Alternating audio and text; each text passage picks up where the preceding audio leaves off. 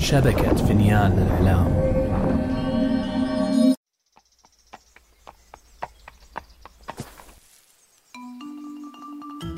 أنا سأحدثكم عن قصص جحا. لا، تسرحت يا شلهوب. أحتاج لأن أجمع أفكاري. أنا شلهوب حمار جحا. أتعرفون جحا؟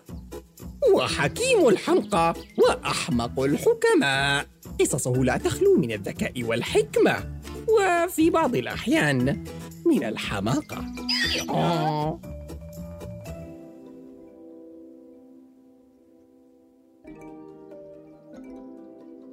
ولكن من أين أبدأ؟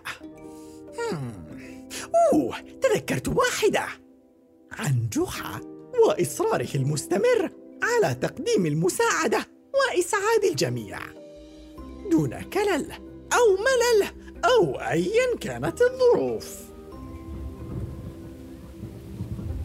عاصفة من المطر الغزير استمرت 3 أيام بلياليها، تسببت بسيل جارف هدم عددا من بيوت أهل القرية. وهكذا تكاتف عدد من الطيبين لمساعدة المتضررين، وانضممت إلى جحا وأدهم لتقديم المساعدة. هيا يا جماعة، فلننقل الناس إلى بر الأمان أولا، ومن ثم نحاول إنقاذ ما يمكن إنقاذه من حاجياتهم. وسأقوم مع ولدي أدهم وشلهوب بمساعدة العجوز أبي أسعد. أنا جاهز يا أبي، هيا بنا يا شلهوب. كان بيت أبي أسعد الأكثر تضرراً بسبب موقعه في وسط مجرى السيل، وهكذا خضنا في الطين. ضحيت بأناقتي ومصدر شهرتي للمساعدة. فمحسوبكم شلهوب معروف بين معشر الحمير بجمال وبره ونعومته. وصلنا البيت بصعوبة، وهناك كان أبو أسعد المسكين جالسا في صمت. هل عم أبو أسعد؟ نحمد الله أنك بخير. لقد حضرنا لإنقاذك يا أبا أسعد، فهيا معنا. هل أنت قادر على النهوض؟ كان الوضع غريبا، فلم يبدو أبو أسعد سعيدا برؤيتنا على الإطلاق، ربما لقذارة مظهرنا، فقد غطانا الوحل من رؤوسنا حتى أقدامنا. يا خسارة جمالك يا شلهوب. أبا أسعد، هل أنت بخير؟ نعم أنا بخير، ولكن هل تظن فعلا أني سأتمكن من أن أخرج من هنا سيرا على قدمي، أخوض في الوحل والطين؟ يوه، كم هو حاد الطباع أبو أسعد هذا، أن نبنى على قدومنا لمساعدته بدلا من أن يشكرنا. قلة أدب. بالتأكيد لا يا عم، ستركب على ظهر شلهوب وننقلك إلى بر الأمان. طبعا لم يأخذ أحد رأي شلهوب في الأمر. وهكذا يشدني جحا من رأسي ويدفعني أدهم من الخلف، وأنا أحمل أبا أسعد وثلاث حقائب كبيرة ملأها بحاجياته التي أبى ورفض أن يتركها وراءه. إحدى الحقائب لم يكن فيها إلا الكتب.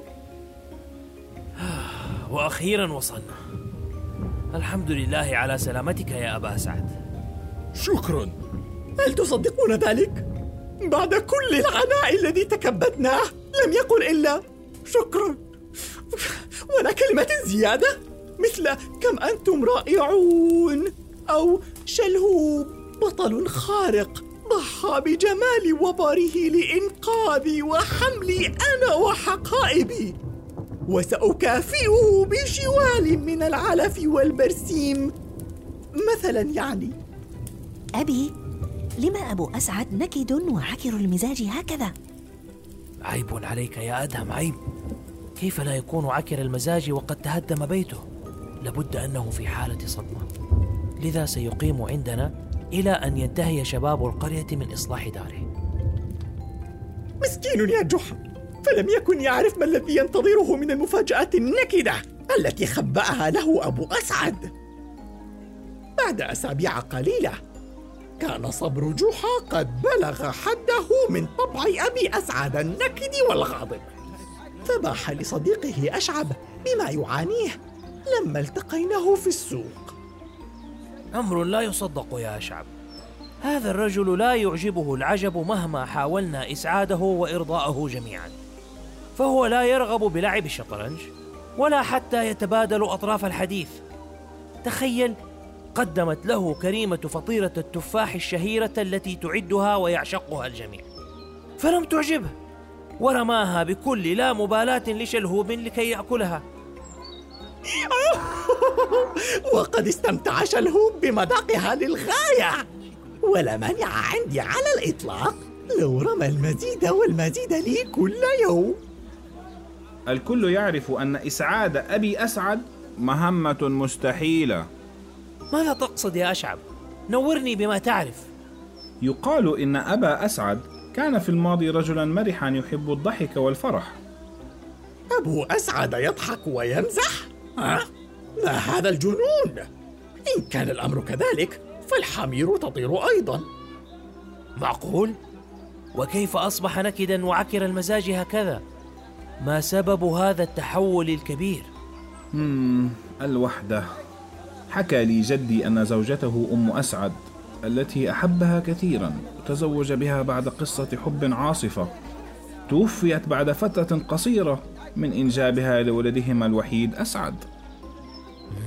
المسكين، هذا محزن حقا، ولكن كيف صار وحيدا ولديه ولده أسعد؟ أسعد انتقل للعيش في المدينة المجاورة بعد أن وقع خلاف كبير بينه وبين أبيه، ومن يومها لم يعد لزيارة والده ولا حتى للقرية بحسب ما ذكره لي جدي. أوف، وما سبب هذا الخلاف بينهما؟ أما هذا فسر لا يعرفه أحد حتى يومنا هذا. ورغم الحكاية الحزينة إلا أن جحا ابتسم لدى سماعه كلمات أشعب تلك. ترى ما الذي تخبئه لنا ابتسامتك يا جحا؟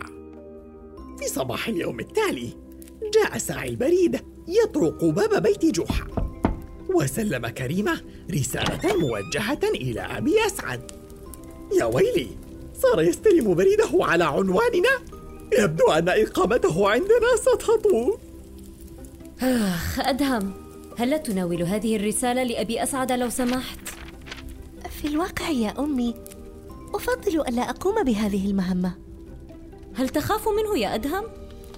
كثيراً، أخشى من طبعه الحاد والنكد إن دخلت غرفته. طيب، يمكنك أن تدخلها غرفته من تحت الباب، وهكذا لا أنت تزعجه ولا هو يغضب منك. وفعل أدهم بحذر شديد ما طلبته منه والدته، دفع الرسالة من تحت الباب إلى غرفة أبي أسعد ولاذ بالفرار. ولم تمر دقيقة حتى خرج أبو أسعد من غرفته متجهم الوجه بالطبع، جاهزا للخروج، وبصمت تام غادر المنزل دون أن يكلم أحدا على الإطلاق. هيا يا شلهوب، علينا اللحاق به. لم أفهم لما نلحق به بينما يمكننا الاسترخاء في البيت بسعادة وطمأنينة في غيابه. ولكنني مجرد حمار مسكين وجميل، ولم يكن من أمري سوى أن أطيع رغبة جحا. وعن بعد بدأنا نتبع أبا أسعد خلسة، فمن الحي إلى السوق، ثم غادرنا القرية دون أن أفهم سبب مطاردتنا له وماذا في نية جحا، إلى أن وصلنا الواحة حيث كان يقف أشعب ملوحا لنا. أهلا بك يا أبا أسعد. مرحبا يا جحا. يا ويلي، لابد وأن أبا أسعد سينفجر غضبا الآن، وقد عرف أننا كنا نتبعه كل هذه المدة. ماذا تفعلون هنا؟ هل كنت تتبعني يا جحا؟ أبدا، أنا كنت آتيا إلى هنا لملاقاة صديقي أشعب كما ترى، ولكن ماذا جاء بك إلى هنا يا أبا أسعد؟ وما دخلك أنت؟ أنا حر، يمكنني أن أذهب وأجيء كما يحلو لي. هيا قادمة موجة الغضب العارم التي ستقضي علينا جميعا. وأسفه على شبابك يا شلهوب، يا أجمل الحمير يا حبيب أمك. أبي، هل هذا حقا أنت؟ التفتنا نحو مصدر الصوت الذي باغتنا جميعا، وكان شاب طويل عارض المنكبين يحملق بنا وكأنه لا يصدق ما يرى. ربما أبهرته رؤية أجمل حمار في العالم. هذا والدك بالفعل، أفلا تسلم عليه؟ رحب بولدك يا أبا أسعد، وقد قطع مسافة طويلة لرؤيتك. لن أسلم عليه قبل أن يعتذر مني كما قال في رسالته. آها، إذن أسعد كان مرسل الرسالة التي أحضرها ساعي البريد لأبي أسعد هذا الصباح.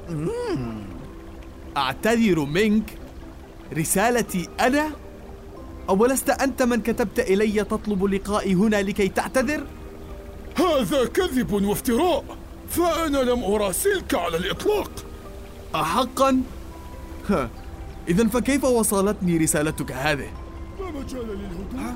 واستمر الأب وابنه بالإصرار على نفي أن أحدهما راسل الآخر في جدل لم ينتهي، بينما وقفت إلى جوار جحا وأشعب دون أن أفهم ما يجري. كل ما لاحظته أن أسعد تماما كأبيه، غاضب ونكد الطباع. يا جماعة، أفلا نهدأ قليلا لو سمحتم؟ أوه، كيف أهدأ وهو ينكر أنه راسلني؟ لا مجال للهدوء قبل أن يعتذر أسعد مني كما وعد في رسالته. طيب، ولكن اسمحا لي أن أعترف إليكما بأمر ما. أنا وأشعب من أرسل الرسائل إليكما. يا ويلي يا جحا، لما فعلتما ذلك؟ ها قد أصبحا فريسة لغضب الأب وابنه، معا يصيحان في جحا وأشعب ويعيبان عليهما فعلتهما. ما هذا التصرف؟ لقد جعلتما والدي العجوز يسير إلى هنا مسافة طويلة وهو العجوز المتعب. هل تظنان أن في ذلك مقلبا مضحكا؟ هل تريان في جعل ولدي يسافر إلى هنا على عجل أمرا مثيرا للضحك؟ هذا جنون! أنتما رجلان مجنونان!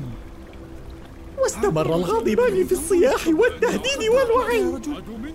أما المفاجئ في الموضوع فهو أن جحا وأشعب بقيا صامتين ساكنين في أماكنهما ينظران إليهما مبتسمين. لماذا يبتسمان هكذا؟ ما هذه المهزلة؟ والله لو لم يكن بيتي مهدما لعدت إليه على الفور. ها؟ بيتك مهدم؟ وأين تقيم يا أبي؟ أقيم في البيت عند هذا الجحا المحتال. لا، هذا لا يصح. تعال معي، سنجمع حاجاتك وتأتي لتقيم عندي في بيتي معززا مكرما. وهكذا كالسحر انصرف الأب والابن الغاضبان معا، وتركا جحا وأشعب وراءهما، وأنا معهما وفي رأسي 1000 سؤال وسؤال. أحسنت. نجحنا، لقد نجحت خطتك يا جحا. الحمد لله الذي سخرنا لحل الخلاف بينهما. خطة؟ نجاح؟ شلهوب لم يعد يفهم شيئا. وهكذا غاضبين انصرفا معا. الآن فهمت لما كانا يستشيطان غضبا عندما وصلا هنا لجمع حاجيات أبي أسعد. خطة محكمة يا أبي. بالحيلة جمعتما الأب والابن معا وكشفتما السر، فتحول غضبهما إليكما ونسيا الخلاف الذي كان بينهما تماما. لو أخبرني جحا وأشعب بخطتهما ما كنت شعرت بالتوتر الذي أثر في جمال وبر الناعم. معليش يا خصلات شعري، معليش. لكن خطتك انطوت على مجازفة كبيرة، فماذا كنت ستفعل يا جحا لو أنها لم تفلح؟ كان لابد لها من النجاح، فأيا كان سبب الخلاف بين الأب وابنه، فمجرد معرفة الابن بتهدم بيت أبيه كانت ستدفعه لمساعدته. متناسيا كل ما قد جرى بينهما في الماضي. وهل تمكنتما من معرفة سبب القطيعة التي كانت بينهما؟